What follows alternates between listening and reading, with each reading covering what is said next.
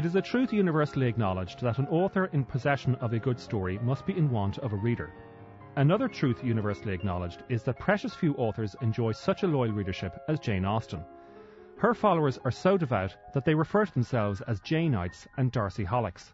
Here is Claire Belantes of the Jane Austen Society complaining about how the American release of the 2005 adaptation of Pride and Prejudice dared fiddle with the ending. Darcy and Elizabeth would never have kissed in the book, and they didn't kiss in the book because it would have been certainly outside of the proper norms of the period. Um, another thing that they're saying is that um, I think, and this is what my opinion is, is that the ending was just too schmaltzy for Jane Austen. Yes, such is the pride of the Janeites that their prejudice will not tolerate films that dare to alter, in the slightest, those stories their idol wrote so beautifully over two centuries ago. Of course, the irony is that today most people know about Jane Austen's novels only through the adaptations. In other words, without the films and television, Austen's books would not sell half as well. The unvarnished truth is that they need the adaptations to survive. And through adaptations, Austen can now be appreciated as the matriarch of the modern romantic comedy. Four Weddings and a Funeral, You've Got Mail, and most obvious of all, Bridget Jones's Diary. So when it comes to adaptations, there are two schools of thought.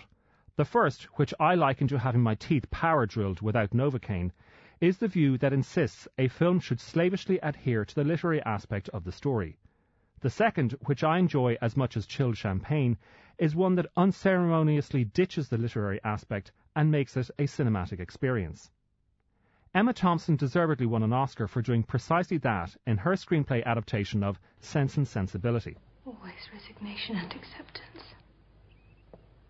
Always prudence and honor and duty. Elinor, where is your heart? What do you know of my heart? What do you know of anything but your own suffering? For weeks, Marianne, I've had this pressing on me, without being at liberty to speak of it to a single creature. It was forced on me by the very person whose prior claims ruined all my hopes.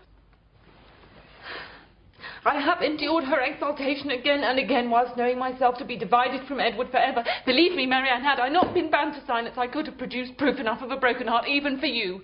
For me, that's one of the things that makes any adaptation of a Jane Austen novel such a tough proposition. Take her characters, for example.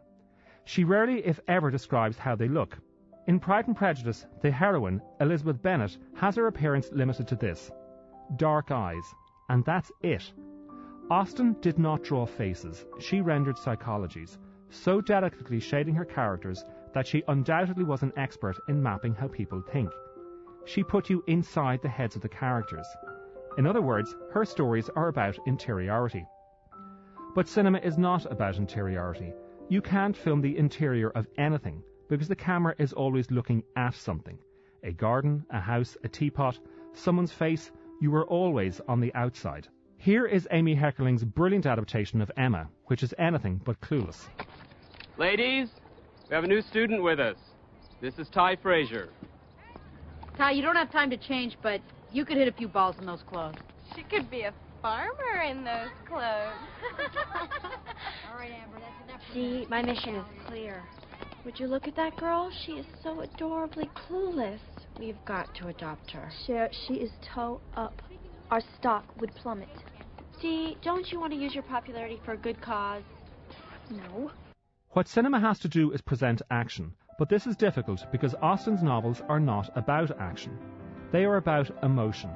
And while novels are conceptual, films are perceptual. When reading, you conceive of the idea, while in cinema, you perceive the emotion. The thing you most remember about an Austen novel is the manner in which she described everyone's thoughts and feelings, and also the wonderfully intelligent dialogue she put in the mouths of her characters. Here is the 2005 adaptation of Pride and Prejudice, in which screenwriter Deborah Moggach condensed a crucial exchange between Elizabeth Bennet and Lady Catherine de Bourgh. Your younger sisters, are they out in society? Yes, Ma'am, all. All? What, all five out at once? Oh, that's very odd. And you only the second. The younger ones out before the eldest are married. Your youngest sisters must be very young. Yes, my youngest is not 16. But I think it would be very hard on younger sisters not to have their share of amusement because the elder is still unmarried. It would hardly encourage sisterly affection. Upon my word, you give your opinion very decidedly for so young a person. Pray, what is your age?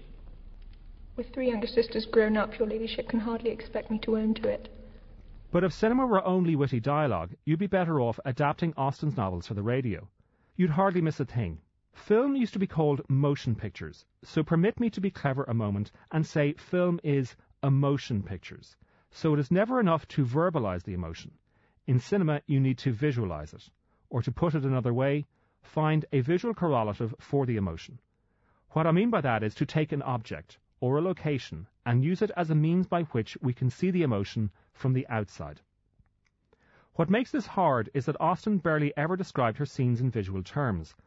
All of this might sound very strange, considering adaptations of her books always enjoy nice scenery, pretty women in pretty frocks, dashing men giving knowing looks, horse-drawn carriages, large drawing rooms in big houses that play host to splendid dinners and breathtaking evening balls. But while those things happen in Austen's novels, she never bothers to visually describe any of the events. Why? Because she took it as a given that her readers would know exactly the social occasions she was describing. So this is your opinion of me. Thank you for explaining so fully. Perhaps these offences might have been overlooked had not your pride been hurt by my honesty in admitting scruples about our relationship. Could you expect me to rejoice in the inferiority of your circumstances? And those are the words of a gentleman. From the first moment I met you, your arrogance and conceit, your selfish disdain for the feelings of others, made me realize that you were the last man in the world I could ever be prevailed upon to marry. No, the Austen adaptations work best when they take the essence of her scenes and condense them, alter them, move them, adjust them so that the location itself, the weather, the event, serves as the underlying metaphor. Consider the ending to the 2005 adaptation of Pride and Prejudice. It doesn't happen like this in the book, but the climax takes place at dawn. Elizabeth is lost in her thoughts in the early hours, wandering about outside the house, and there's a light mist lingering across the landscape. And through that landscape comes Mr. Darcy. It is a brilliant shot, simplicity and complexity in itself. The camera doesn't move, Darcy does. He is walking towards us. The shot lasts about 45 seconds, and closer and closer comes Darcy, towards Elizabeth, and the camera just holds and watches him. He starts in the silhouette, and then as he comes closer, the light changes ever so subtly, and now we see him. His coat is open, and so is his shirt, and he's coming closer and closer, and. If your feelings are still what they were last April, tell me so at once. My affections and wishes have not changed. But one word from you will silence me forever.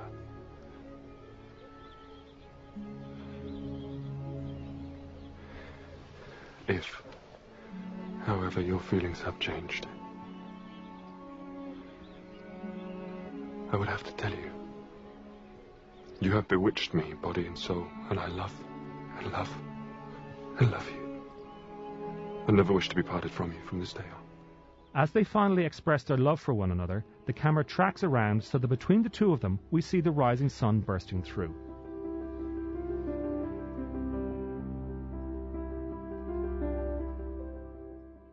Like all romantic scenes, it is incredibly contrived, but if that's all you're thinking, you're missing the entire point of metaphor. I know it sounds obvious when I say it, but for Elizabeth, that is not just the murky light of the early morning. It is her uncertainty. And is that just the dawn? No, that is the emergence of a new life. Of course it is ludicrous that Darcy would walk through the damp and foggy night to declare his love. Would he risk his health? Well, yes, metaphorically he is risking his health, because he's taking a risk in telling her he loves her. It is his journey, the greatest transformation he has yet undergone. So, of course, the scene was markedly different from what Austen wrote, but that is the way it should be. Her story has been told in a way that works as a piece of cinema, and the essence of the story remains intact. And so it is a truth that should be finally acknowledged that a Jane Austen novel is always in want of a good fiddling.